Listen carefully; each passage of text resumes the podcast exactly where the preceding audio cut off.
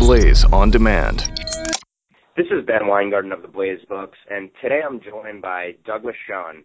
Doug spent more than 30 years as a pollster, as well as consulting with Democratic candidates, and he's also a Fox News contributor and co-host of Fox News Insiders.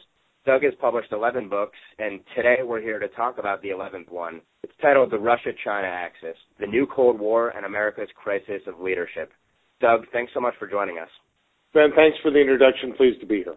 This is a book that personally I've been looking forward to for a long time. It's always been intuitive to me, and I think many others as well who care about foreign policy, that Russia and China ally together and with enemies of the U.S. to undermine us. But this book lays it out comprehensively, and it also shows, I think, just as importantly as Russia and China's strengths, how the West is weakening itself and unable to articulate a cohesive and comprehensive strategy to counter them, let alone soberly recognize that there is even a threat to begin with. So my first question to you is, why should every Blaze reader pick up this book? Well, basically because we're at risk, and your introduction again is exactly right. Uh, Russia and China are working systematically with rogue nations around the world to undermine us, whether it be with Iran, whether it be with North Korea, um, to undermine our bombing campaign now against ISIS. Basically, in the Russia China axis, I make the argument that we are at risk. And your other point is equally compelling, which is the United States has no strategy and no will to take on an emerging alliance that puts us at as great risk as we've been since the Cold War. And and Sun Tzu, and I think you mentioned this in the book, said you need to understand your enemy and you need to understand yourself in order to counter those enemies. So let's start with Russia and China individually and how they're seeking to undermine us. What are Russia's one or two greatest strengths and weaknesses, and what are China's one or two greatest strengths sure. and weaknesses? I, I think sadly we've seen Russia's greatest strength play itself out uh, in Ukraine, which is a willingness to take territory both inside and now potentially uh, potentially within the NATO alliance. They are expansionists. They've changed the borders of Europe for the first time since the Second World War, and they are increasing their defense budget exponentially, upgrading their nuclear weapons, and have made it clear to us and to the Europeans that they are prepared to take us on. And for the Chinese, we've seen a similar level of uh, expansionism in the East China Sea and the South China Sea, and a willingness to tolerate a nuclear North Korea, which arguably will put us and indeed the world at increasing risk as time goes on. And of course, you look at the news, and your book is playing itself out every single day. While most people in the West are focused on ISIS, in Hong Kong, China is exerting strength that we have not yet seen to date. How does Hong Kong play into this, and, and what's its broader significance? Sure. Again, good question. In Hong Kong, you have upwards of 80,000 people demonstrating against Beijing. Uh, I have not seen an assertive and full-throated American defense, much less support of the democracy activists. Quite the opposite. And I think we have every reason to believe that the Chinese leadership, led by Xi Jinping, will crack down potentially as they did in 1989 in Tiananmen Square. And if they do that, we will all be losers. And at this point, there's no reason to believe that there'll be any real resistance to Chinese efforts to undermine the authentic will of the people of Hong Kong. So editorializing it, and this really applies to all of these crises around the world. The U.S. is in effect a paper tiger because while it at times talks a tough game, it doesn't back it up with actions that even are even close to matching the rhetoric. I, I, want to talk a little bit about, and, and you go into great depth about rogue regimes and the allies that Russia and China has built with these regimes, which are largely mutually beneficial. Speak a little bit to the China-Iran relationship, and then I want to jump into the cybersecurity threats, which to me, beyond all of these other threats, and we could talk about EMPs, we can talk about nuclear weapons, uh, the cybersecurity threat to me seems maybe primary above all others. But but first, let's talk about China and Iran. Well, the, the Chinese are doing business with Iran. They are um, uh, they have an active energy trade. They are clearly flouting sanctions, and there is no reason to believe that anything that we have done in terms of the, uh, ourselves or the UN or the world community has in any way impacted uh, on the Chinese. They have full uh, economic uh, and I dare say probably military relations, and this is all part of their alliance uh, with the Russians and their desire to propagate their influence around the world. And of course, that that Russian and Chinese influence exists really throughout the Middle East, and in particular with Russia and Iran, Russia and Syria. It sort of parallels nicely and builds on the relationships that Russia built with its proxies in the Middle East during the Cold War. That is absolutely right. I, I, one thing I would underscore for your listeners um, then is that uh, when we announced the bombing campaign against ISIS, the most prominent objectors were Russia and China. They basically said, you can't bomb a sovereign nation, to which Syria, without the approval of the Syrian government, who is a close ally of the Russians, obviously because of the Russians, an ally of the Chinese as well. And what that means is the Russians and the Chinese are basically saying, we're out. Uh, we're not part of this effort. So the uh, Middle East is in turmoil. There are beheadings. There are tens of thousands of Christians, if not more, being slaughtered. A state is being set up, uh, and uh, what uh, what is the Russian and China response? Uh, defer to Bashar Assad. What could be more bone chilling?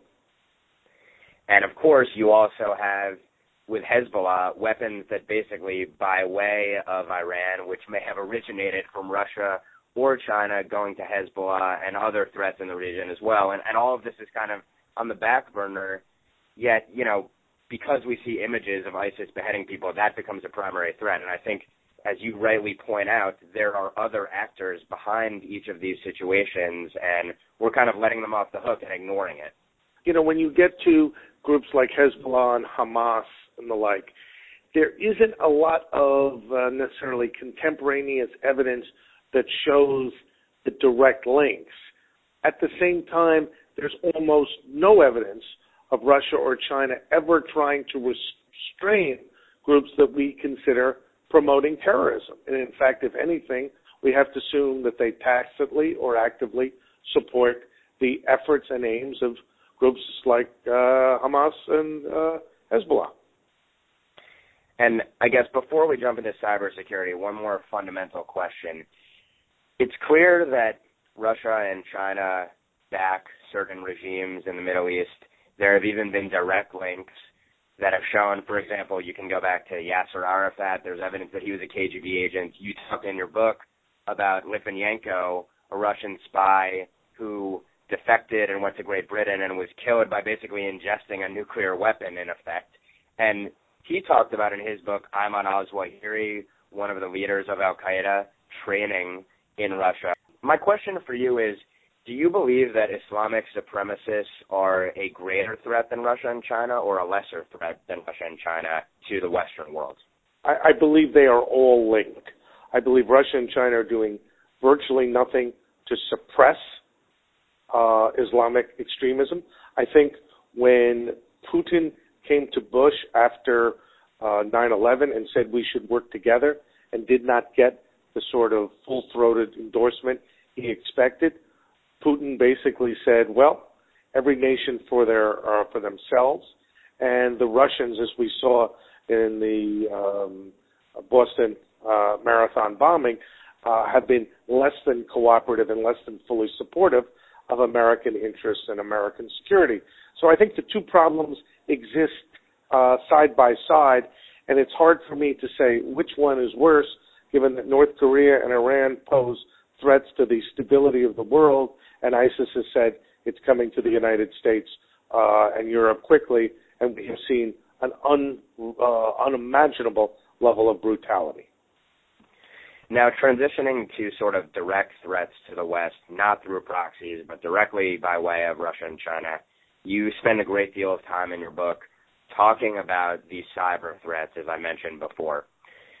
First first example, talk about Telvent and the implications of Chinese intelligence units hacking into it, which actually follows from a, a thriller that was written earlier this year. I don't know if you had a chance to read it, The Prince of Risk, which talks about just a scenario that involved Telvent where Chinese intelligence could hack into a system which could effectively shut down infrastructure around the world. Well, that really is the point. And let me just back up a second. It is one thing to have uh, cyber uh, security or cyber initiatives as a defensive measure to protect ourselves, or as I think we saw with Stuxnet and Iran to try to disable nuclear pro- programs.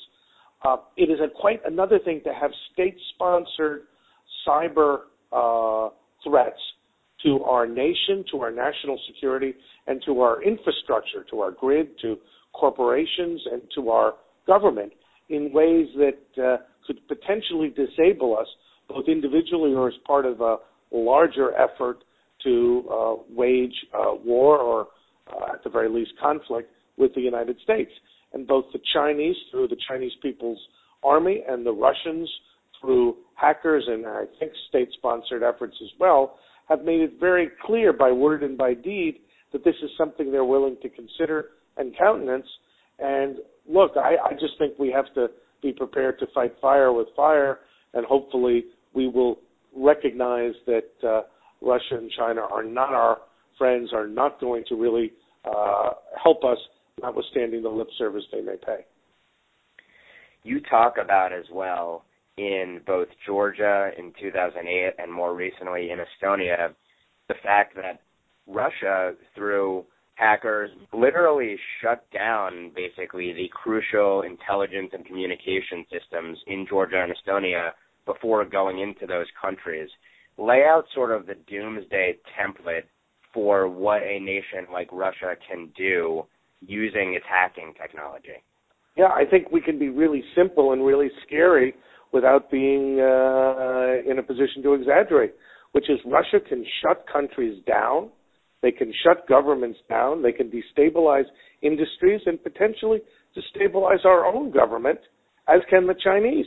And they have shown a willingness to do it, given your mention of Estonia and Georgia, and a inclination to um, uh, expand, not retard their efforts. So this is just another aspect that doesn't get the amount of time and attention that it necessarily should or could.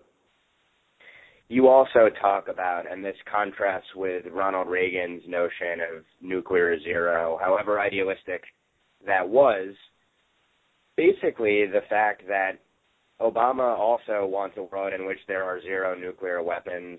And right now, we've agreed through New START and various other initiatives to reduce our nuclear stockpiles while our enemies, including Russia, and I don't even believe that we officially call Russia an enemy, increase the size of their nuclear stockpiles.